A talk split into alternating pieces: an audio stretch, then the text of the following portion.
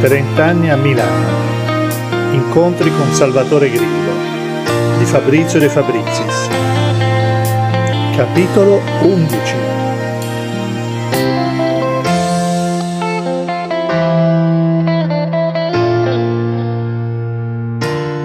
Via Sabatini 2 Nella scelta della casa che avevamo acquistato non ero stato guidato dalla nostalgia, come sostiene a volte mia moglie Sabine. Non ne provavo, né ne provo alcuna né per il pensionato, né per l'università. Mentre, se devo essere sincero, mi mancava il Parco Ravizza, dove avevo passato delle bellissime ore. Mi faceva piacere tornare a vivere in un posto noto, e molto vicino al centro, che è la cosa che apprezzo di più, dopo aver girato per tutta Milano.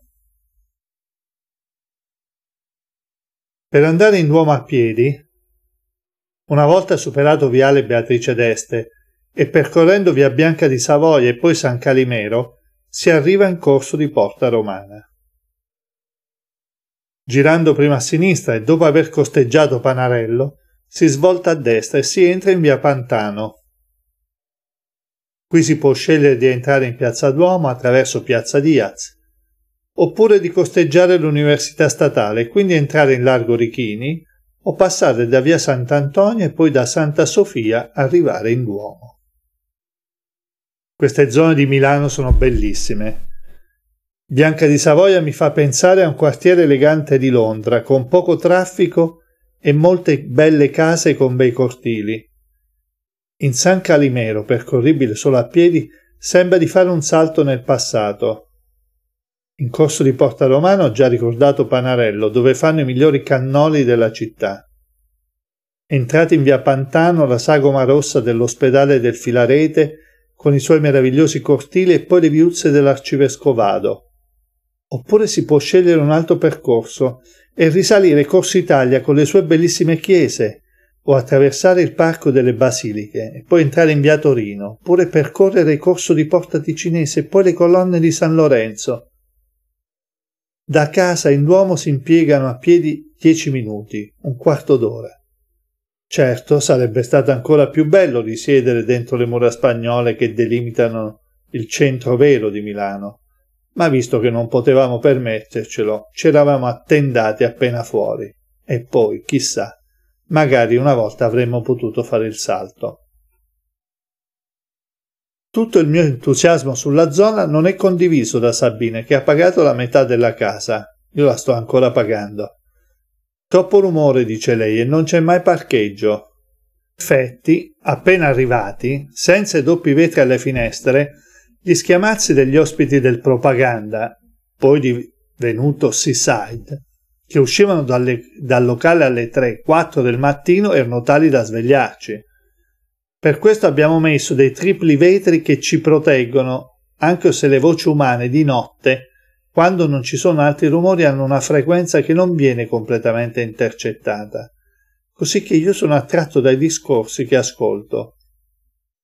La rumorosità dei frequentatori del locale è cambiata in questi anni, a seconda delle tendenze musicali che si affermano questo periodo la musica è piuttosto dura e il pubblico è fatto per lo più di giovani scoppiati. In effetti mi piacerebbe frequentarlo un po' il seaside, ma credo che ormai non mi farebbero neanche entrare.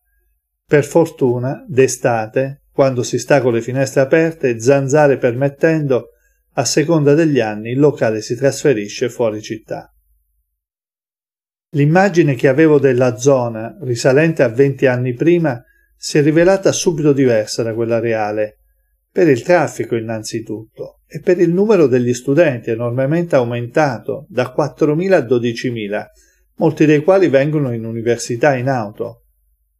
A questo si deve aggiungere il forte aumento delle auto che entrano in città, fin dalla mattina presto, per cercare parcheggio proprio in piazza Sdraffa, che è posta all'inizio delle zone a parcheggio limitato della città, cosicché ormai è quasi impossibile trovare posto non solo durante il giorno, ma anche alla sera.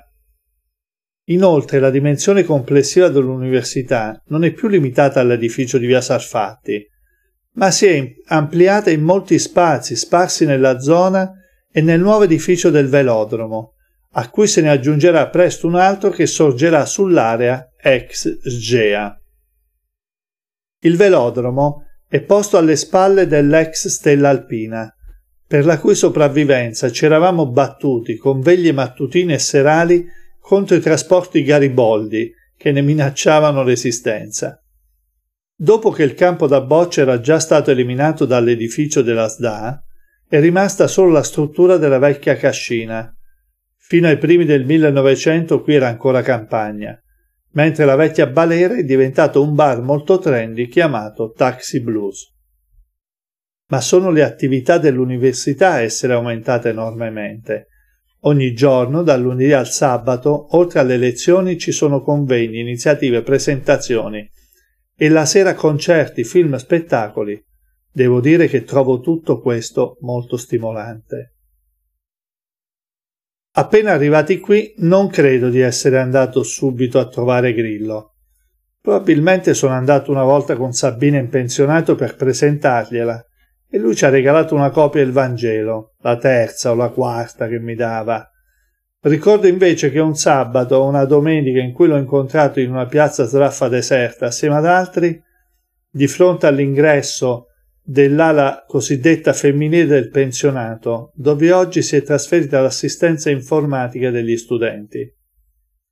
In quell'incontro non è accaduto niente di particolare. Salvatore ha fatto le presentazioni a modo suo, cioè prendendo per il culo, e io ho fatto per proseguire. Questa è stata una costante dei primi anni, io ero sempre di fretta, dovendo raggiungere Segrate al mattino, tornando tardi alla sera. Dovendo spesso partire in giro per l'Italia, non avevo il tempo necessario. A casa c'erano le bambine e Salvatore mi prendeva in giro chiedendomi se dovevo allattare. D'altronde non sono mai riuscito in tutti questi anni a invitarlo a casa, ovvero sia non l'ho mai fatto perché so già che non sarebbe venuto e mi avrebbe risposto ma non ci penso nemmeno. Comunque, pian piano abbiamo iniziato a vederci. Quando lavoravo a Ball.com e gli ho spiegato che cos'era un sito internet per la vendita di libri, mi disse che non ci capiva un cazzo, ma mi chiese di aiutarlo a vendere un libro che aveva appena pubblicato. Lo mettemmo su e ne vendemmo un po' di copie, meno di quelle che lui mi aveva consegnato. Il resto le comprai io, dato che non avevo mai fatto una donazione per le sue iniziative. Per lui, che ha sempre cercato di trasformare le sue esperienze in un racconto, in un libro, era interessante sapere che lavoravo in Mondadori e mi chiese spesso informazioni sulla produzione e distribuzione di libri, ma non riuscì a fare molto per lui. Ho iniziato a rivedere Salvatore con regolarità solo dopo il mio licenziamento dalla Mondadori, quando ho passato qualche mese a rivedere amici e colleghi. Certo, anche per cercare lavoro, ma soprattutto per il piacere di rivederli e per sentire cosa facevano come stavano. Volevo riprendere i rapporti con loro per sapere che cosa ne era stato o cosa pensavano di quello che stava accadendo. Volevo riprendere a fare politica, cioè a discutere di politica, senza far parte di uno schieramento predefinito. Così ho ripreso a rivedere Salvatore. La mattina, dopo aver portato le bambine a scuola o alla sera tornando dal lavoro, cercando le occasioni per fare qualcosa assieme.